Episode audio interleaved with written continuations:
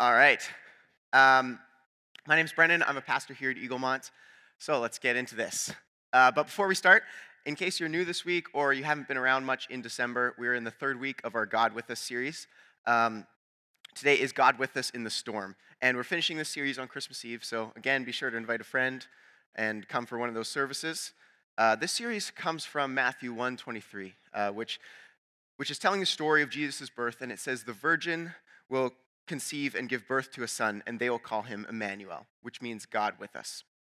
This was referring to and quoting uh, a, a, prophecy in the Old Testament that was written 700 years earlier that um, Jesus was fulfilling in this moment. So um, that's what it's based off of. And then we're talking about the presence of God in different seasons of life because we experience God in different ways depending on what's going on. So we've covered uh, God with us on the mountaintops and God with us in the valley. Know, we may experience joy and we may uh, enjoy God on the mountaintops, but we get to know God intimately in the valley, in the hard times. And today we're talking about God with us in the storm. So, here, here's my storm story.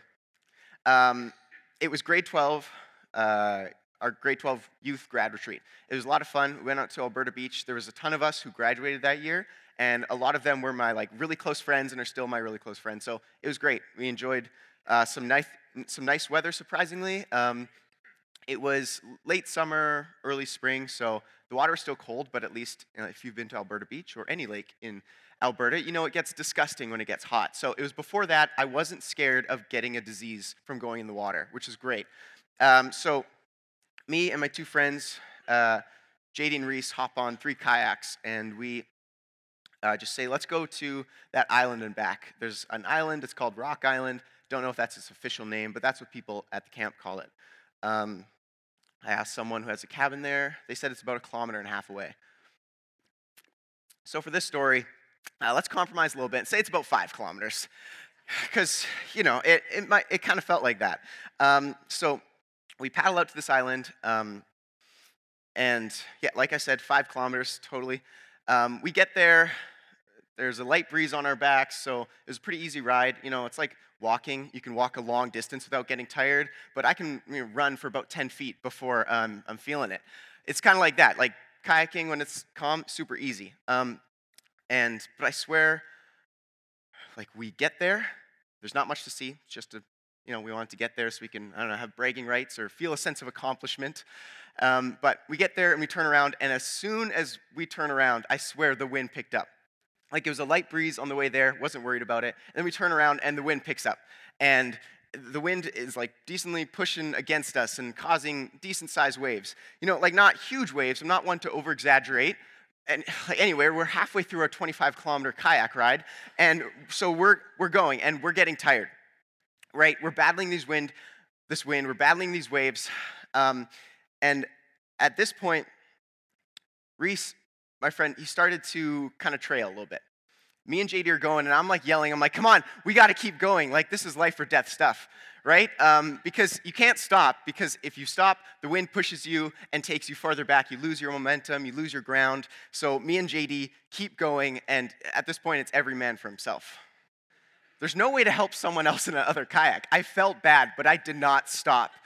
And so, me and JD get back, like, dead tired. Um, and Reese has given up at this point. He's, I think he stopped paddling and was just letting the, just, just was subject to the wind and the waves.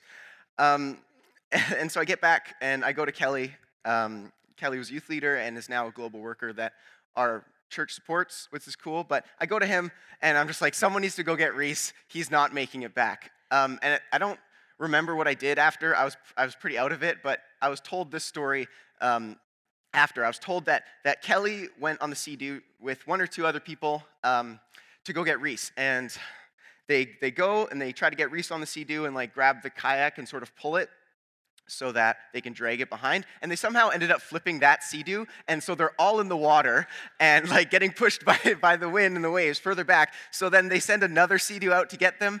And at least that's what I think happened. Um, I'm not sure if my memory is totally valid on that, but you know, it doesn't really matter. All that really matters that we know for sure is that I kayaked 50 kilometers that day. And but it was just sort of a mess. But eventually we got Reese back, we got the Sea-Doos back, everyone was fine. but that happened all because of a little wind and some waves. So let's go to the Bible and see what the disciples did when they were faced with some wind and some waves. And maybe you haven't had a life or death experience on the water like I have, but I think you can still relate relate to this. Like this hit deep for me.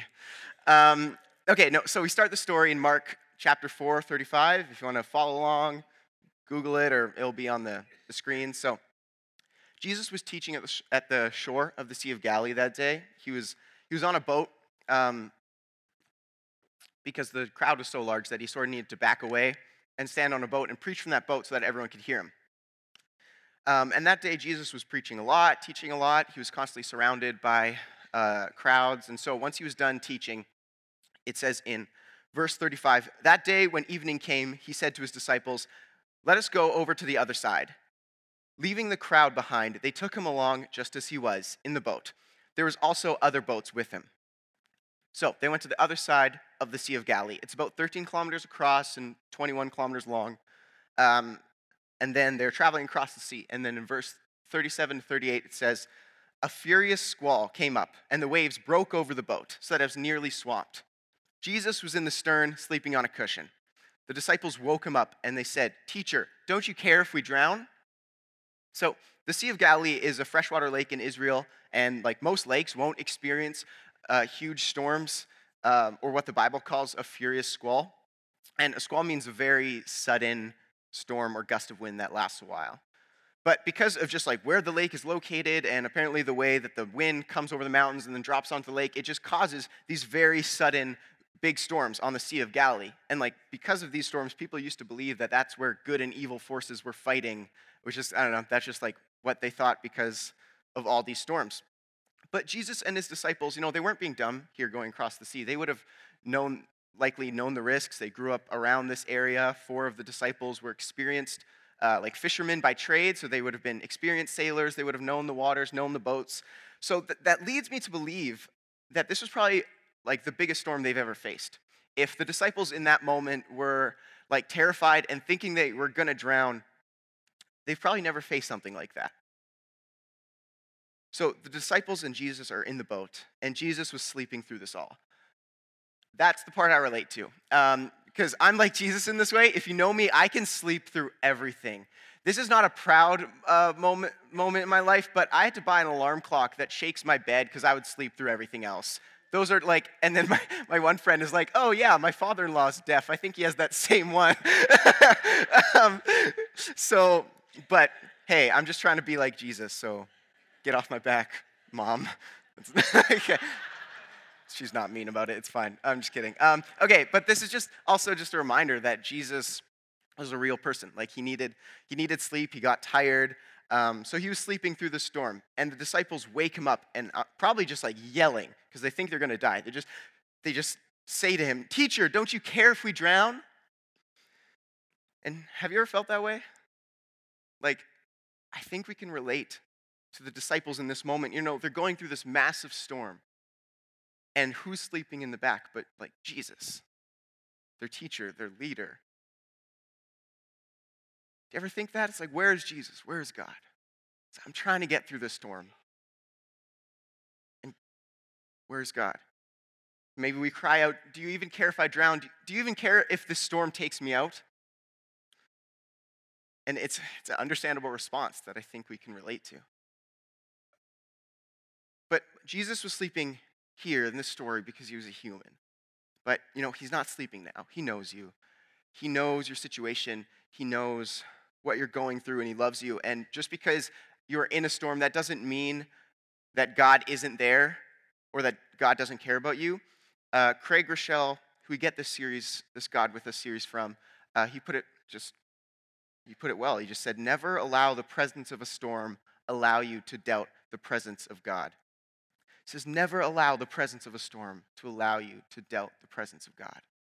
But that happens all the time for Christians and, and people who don't believe in God. We see evil and we have suffering, and that makes us doubt God. So we kind of need to ask why does God allow suffering? Why does God allow these storms? Well, first off, we need to address that sometimes, sometimes these storms are our fault. You know, maybe you're in huge debt because you didn't save and you weren't wise with your money, Or maybe you're in the storm because you didn't listen to people in your life when they told you not to go into that relationship. Or you made a dumb life decision and you quit your job and you took up full time juggling and everyone told you that that should be a side gig or maybe just a hobby, but you know you wanted to follow your dreams, but maybe you should have done that when you still had a job. um, or you're failing school because you're just you slack off and you're addicted to Netflix or like whatever it is. Sometimes we just need to look at our own selves and realize that sometimes we get ourselves in the, into storms. We need to take responsibility for our own actions sometimes. God can still help us out of those storms, but He still allows consequences. You know, He's not a get out of jail free card. So then, what about the storms that aren't our own fault? You know, why does God allow bad things to happen to us or to good people? Um, why is there evil? Why is there suffering? And this is something we need to address because it's a huge issue for people. Um, people either don't believe in God because of it or they don't want to know God and believe in Him because of it. And I'm not going to get super deep into this because we don't have a ton of time for this, and uh, this will actually be addressed next year. After Easter, we're going into a, a series called The Problem of God, where it's just about um, some of the biggest issues that people have with Christianity and God, and it addresses those and gives responses to those. And I'm, I'm really excited for that, and um, the problem of evil and suffering will be one of those, but we're just going to talk about it quickly. So, you know, if God is with us, then where, where is He? Uh, why is there suffering? So let's just admit that that's a hard question, right? Like I don't, I don't like when Christians or churches or pastors pretend that they have it all together, that they never have doubts. And it's not that I just don't like it. I don't think it's healthy. I don't think it's what God wants for His church. You know, we're God created us and He made us um, smart enough to question things, and having doubts is a part of life. It's like when you're getting emails from from a prince from a country you've never heard of saying that you that he needs your help um, and that then he'll give you a lot of money, you should probably go, ah, I, don't, I don't know about that. Um, don't take everything at face value. You know, that's, that's a part of life. Um, having doubts is a part of life, it's a part of walking with God. Um, and you don't need to get rid of all your doubts and hesitations before you have a relationship with Jesus. All like, all you need to agree on is that like I'm sinful, I'm messed up, I need forgiveness, and Jesus died and rose again to forgive me. And that might still be a lot for people to digest and, and think about and believe. But besides that, besides who Jesus is and what he did, everything is secondary. Not that it's not important, but everything else is secondary to that and can be figured out along the way. You know, having doubts is a part of being a follower of Christ. So, if you aren't a Christian, um, I hope that you don't think Christians are just people who live by blind faith and who never question anything. And if you are a Christian, you know, we can be honest about our doubts and our struggles. Um, don't pretend like you have it all together because we don't. And that's okay. And that's the way a church should be. So, but here's just some quick reasons um, of just why God may allow suffering. So, first off, uh, there's free will. God wants people to choose to love Him. And to have that option to choose something good, there's the option to do the opposite. Um, so, that's a lot of that's a big reason for a lot of suffering is people's choices to do evil, to reject God and what He wants. Um, so we can't get rid of that without getting rid of free will. So that's just a, a part of life. And I also think that, you know, people say uh, there is evil, therefore, like God can't exist because it doesn't make sense. But I think that our collective view of morality is actually from God. I think that points to Him and not not against Him. We all have this idea of right and wrong. We have this idea of of justice from like from a young age and i think that points to a creator. You know we're not just like the animals who just are survival of the fittest. We care for one another. We protect people and although we humans are, sometimes are evil and do bad things we also do a lot of good things and i think that points to a creator. I think that points to god. And then the state of the world um, the bible tells us is um, happened because in the beginning people uh, rejected God. You know, we rejected the creator of the world, we, we rejected the God that sustains the world. So our world is broken and it's imperfect. So we have things like um, death, cancer, disease, natural disasters. And people kind of have this, this feeling like that's not the way it should be. You know, when, when someone's child dies at a young age, that's, that's not right. And we all know that. And Christianity says, yeah, That's not right. That's not the way God created it in the beginning, and that's not the way it's going to be when Jesus comes back again. That's the promise of Christianity that we'll one day have a world without pain. And then I also just like um, that with Christianity, I don't think any other religion or worldview has, has a God that comes down and, and suffers for us. You know, God knows what it's like to actually be a human, to be like us, to suffer, to have pain, to die, um, to have temptation. And that is really comforting in times that we face that. So, those are just some quick bullet point answers. Uh, and like I said, it'll be addressed at greater lengths after Easter. Um, but I hope that helps you think about this in a different way. I hope that um, helps you understand that maybe there is an answer to this. Maybe evil and God both existing isn't a contradiction. Right? So let's go. Let's go back to the, the story that we left off in. Back to Mark chapter 4. So Jesus and his disciples are in the boat going across the Sea of Galilee when suddenly, all right, the wind picks up and this huge storm comes out of nowhere. And before the disciples can even think, waves are crashing over the sides of the boat, filling it with water. All right, the wind is hammering the sides of the boat, taking it off course. The disciples have no control over their own boat. Their hearts are beating faster, and waves continually fill the, the boat with water. And the disciples know they don't have much time before they sink. So, in desperation, they go to Jesus, and this is what happens. They go to Jesus and they say, Teacher, don't you care if we drown? Jesus got up, rebuked the wind and the waves, and said, Quiet, be still.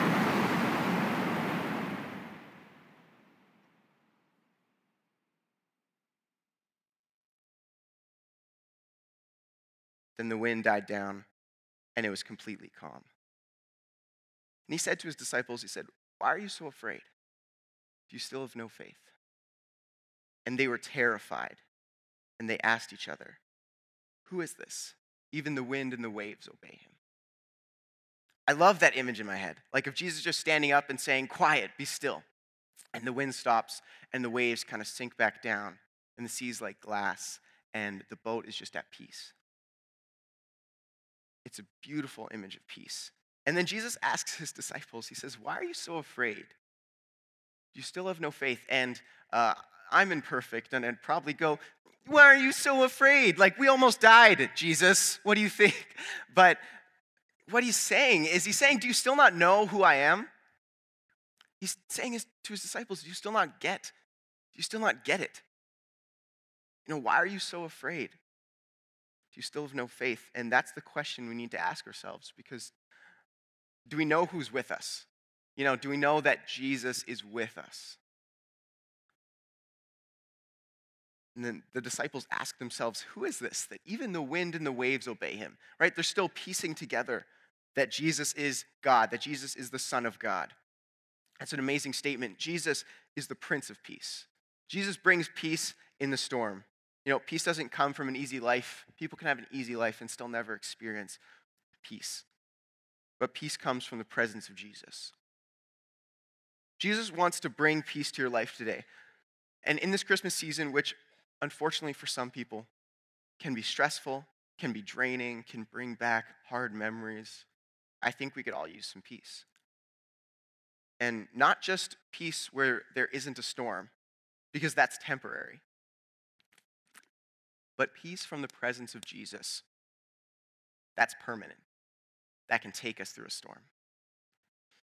Ah, doing some research for this sermon, one of the, my favorite quotes that I found uh, was from David E. Garland, and he said this about this story in Mark. He said, Reading Mark helps one to learn to trust in a Savior who does not deliver us from storms, but through the storms. You know, because so many times we want to be delivered from the storm, and that makes sense. But most of the time, Jesus is going to deliver us through the storm because it's through the storm that we grow. No, it's through the difficult experiences that we have that change us for the, for the better. Like the disciples wouldn't have gone to Jesus if sailing was easy, and they wouldn't have seen his miracle, and they wouldn't have drawn, been drawn closer to him if everything was easy. And that's so, that's so true for, for a lot of us. You know, Jesus is in the back of our heads until something hard comes at us, and then we're left with nowhere to turn. And then we go to Jesus. and it brings us closer to Him, and He's there to help and there to help us get through the storm. And on the other side of the storm, we can emerge closer to our Savior and our Creator. Jesus wants to deliver you through the storm. So we always need to remember that Jesus doesn't guarantee an easy life. And it's actually the opposite. Like in John 16 33, he says, In this world you will have trouble, but take heart, I have overcome the world. Like you will have trouble. So that's a promise. So don't be surprised when trouble comes. You know, if, if, if, if trouble comes and then you suddenly doubt God and you doubt your relationship with Him, then you weren't really paying attention to what He was saying. You weren't really paying attention to what the Bible says. You know, here, Jesus didn't stop the storm from happening to protect his disciples from any fear. He didn't tell them to go a different direction. He let the storm allow them to to be in a place of fear and desperation, but then, then they went to Jesus. And then they found peace. And I wish I could tell everyone that if you trusted in Jesus, you know, all your problems would be gone, but that's simply not true. Pain, suffering, storms, valleys, mountaintops, like ups and downs are just a part of life. And they always they always will be here on earth until Jesus comes back. And you know what that sounds sad and depressing, but really it doesn't have to be. Because I'm not telling, I'm not standing here uh, saying life sucks, get used to it. I'm telling you that there's hope in the storm. So a relationship with Jesus doesn't solve all your problems, but it changes your heart. The storms of life don't change whether you're a Christian or not. You experience storms, you experience hardships. And if you look at the lives of Jesus and his disciples in the New Testament, like they're marked by suffering and pain and a hard life. And Jesus tells us and tells his disciples, know, pick up your cross, saying, like, every day, choose to give your life to me, choose to accept suffering and pain for my sake. Following Jesus changes your heart. The storms may not change, but your attitude in the midst of the storms does. God may not bring you out of the storm right away, but He gives you the strength to endure it. He gives you the ability to endure it. He gives, or He walks with you through it, and even gives you the ability to rejoice and find joy and peace in the midst of a storm. I was listening to Francis Chan's new book. He's an author and a pastor in the States, and his, uh, his book's called Seven Letters to the Church. And he was talking about his time in, in China and just what he learned from that. And um, Christianity in China has just been like growing so fast. It's crazy. Um, from like an estimated 3 million Christians in the 1980s to an estimated like 100 million now. Um, like it's nuts. And he was talking with one pastor, and uh, the pastor explained, like, okay, the church in China was like our church was healthy and growing, and the way it should be with these five things as pillars in the church. So, uh, in no particular order, he said these were our core values so, prayer, a church studying and reading the Bible. Um, yeah, sorry, a prayer, deep commitment to prayer. Um, the Word of God, so studying and reading the Bible. Uh, a missional mindset, so everyone was expected to be sharing the gospel. That's everyone's responsibility.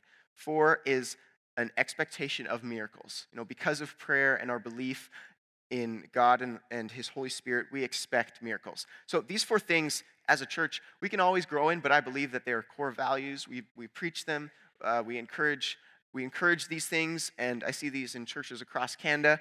But the fifth one, I think, as, as um, Western society churches, as first world churches, I think we've missed out on this one.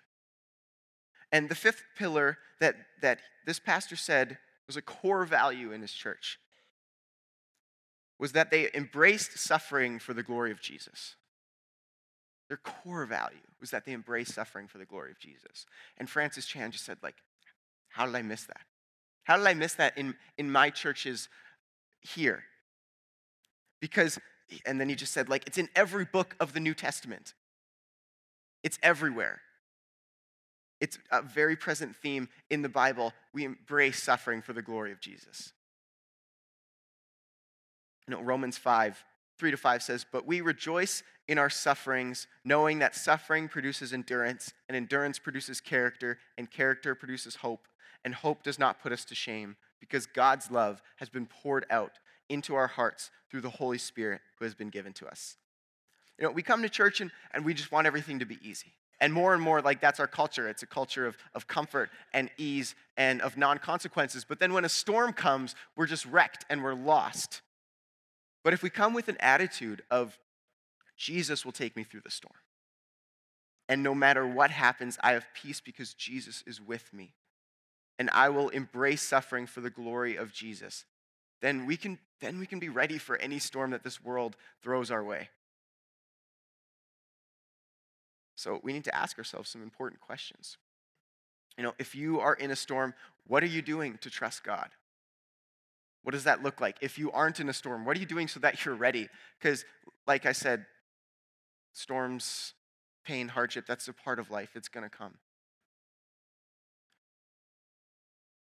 And we need to trust God through that. And trust can be hard. Like, uh, that's, that's a hard thing. But I, I think we just need to continue or start growing in your relationship with Jesus. The, the more you know Jesus, who has, um, like in John 16 33, said, I've overcome the world. He's the one who stops the wind and calms the waves. The more you know Jesus, the more you can find peace in the storm. And we need to choose to trust. Like I'm not, I don't, I'm not discounting um, people's real fears and anxieties, um, but I just think that we have such a worrying culture. You know, and it's draining and it's exhausting because we let our worries and our fears just run over and over and over again in our heads, and that's all we think about, and it controls us. But if we just pray and instead replace that with, Jesus, I trust you. Jesus, I trust you. And instead of thinking about how scary things are and how bad the world is, we can think about how great Jesus is. We can think about how amazing his love is instead. And that's not going to fix everything, but I think it's a step in the right direction. You know, don't be controlled by your fears and your worries. That's not the way it's supposed to be. That's not how we should be living our lives. Today, choose to fill your mind with how great Jesus is instead. And then we need to ask ourselves, you know, why am I so afraid? Why are you so afraid? Do I know that Jesus is with me? Do I know that Jesus is greater than any storm I can face? Do I know that Jesus can calm the storm? Do I know that Jesus has overcome the world?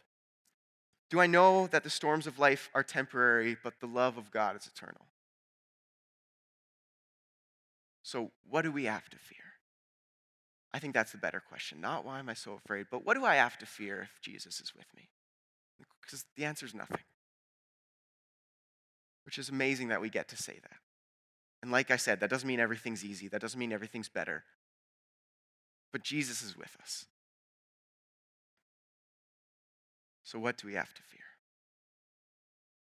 So, please stand with me, and we're just going to spend a few minutes, the rest of our time here, praying for those who are in the storm right now.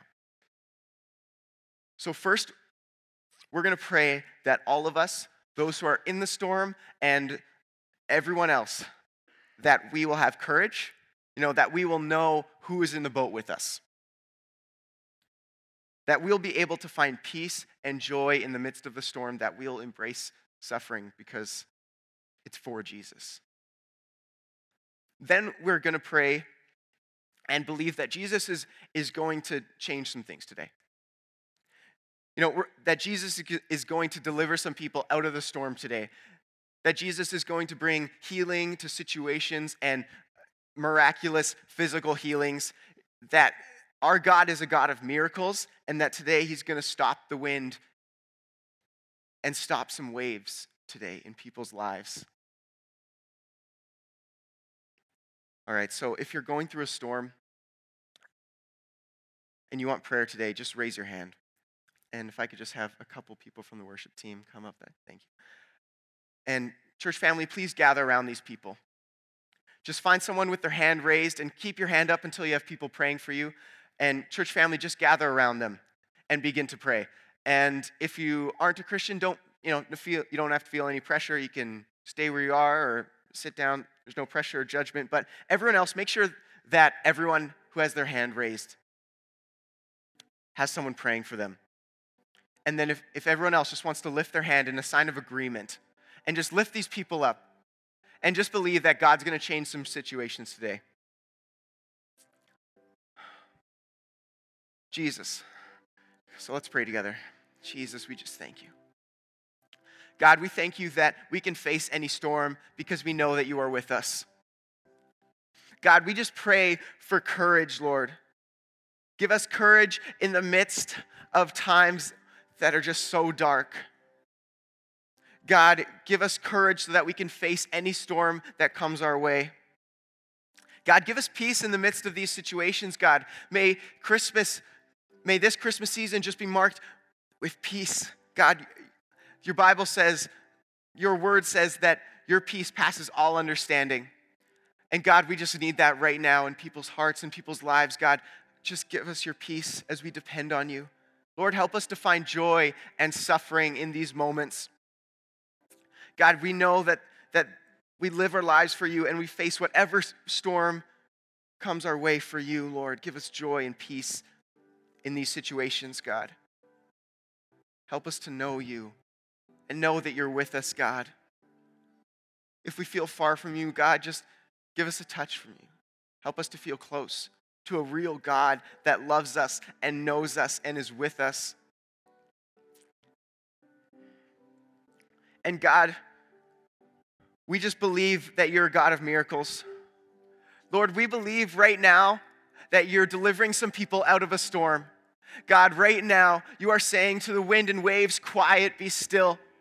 And you are bringing peace to someone's life. God, we just lift up the Andringa family who, um, as Henry just recently passed away, God, just bring peace. God, bring peace to their family in this, in this situation. Lord, we lift them up. And God, we just ask that you do your work in their life. Lord, we pray for the Weaver family. God, we pray for Scott. Jesus, we just lift him up right now. God, we just pray for your Holy Spirit to touch his life. God, we pray that there'll be a, a story of just how you rescued the weavers out of this storm, God, how you're so good and amazing and stronger than any storm that we can face. Jesus, we just believe right now that you're changing some situations. God, we believe right now that, that, that you are moving because we believe you're real. God, because we believe you are all powerful and we believe that you love us, Lord. And sometimes you're going to take us through the storm, but God, sometimes you, you stop a storm. So we just pray, Holy Spirit, that you are doing your work today. God, we just pray and we believe. We believe, Jesus. Just lift up, just lift up those families that need help, God. Just lift up those families that feel like they're drowning in this life. God, bring peace to them. God, bring joy to them. Still the storm, Jesus. Still that storm, God. Just continue to pray for these families. And I just want to ask if everyone can keep praying right now. You know, if you haven't accepted Jesus into your life and you think, I want to know the God that calms the wind and the waves, I want to know and follow Jesus, you can do that right now. You know, all you have to say is, I'm sorry for my sin. And you can say that with me. Just say, I'm sorry, Jesus. I want to follow you the rest of my life. Please forgive me and make me new. God, help me every day to live for you, to pick up my cross and to trust you through everything that happens in this life, through every storm, through every battle, God. I trust you because I know you're with me. And if, if you want to accept Jesus right now, you can just lift up your hand and just publicly say, Yes, that's something I want to do. I want to be a part of this family. I want to be accepted and follow Jesus and have hope in the darkness and hope in the peace. If anyone wants to do that, they can just raise their hand.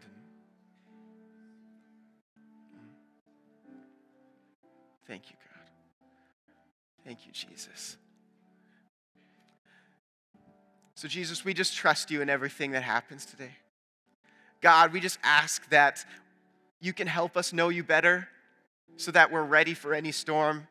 God, so that we're ready for, the, for this life. God, we love you. And Lord, again, we just ask that you have your way today. God, we just ask, we humbly ask that you are doing your work, Lord. That your amazing Holy Spirit and your power is moving today and changing lives. And God, we believe that you are changing lives today and continually changing Beaumont and Eaglemont and our families and our lives. And God, we just give you this day. God, we thank you for this Christmas season and what it means that you were born as a human to be with us, to die for us, to live for us. God, we thank you for that. And Jesus, I just pray that your peace will be felt. God, I pray that you just give peace to every person here today, God, and every family in our church. God, we need you. We love you, God. Thank you, Jesus. Amen.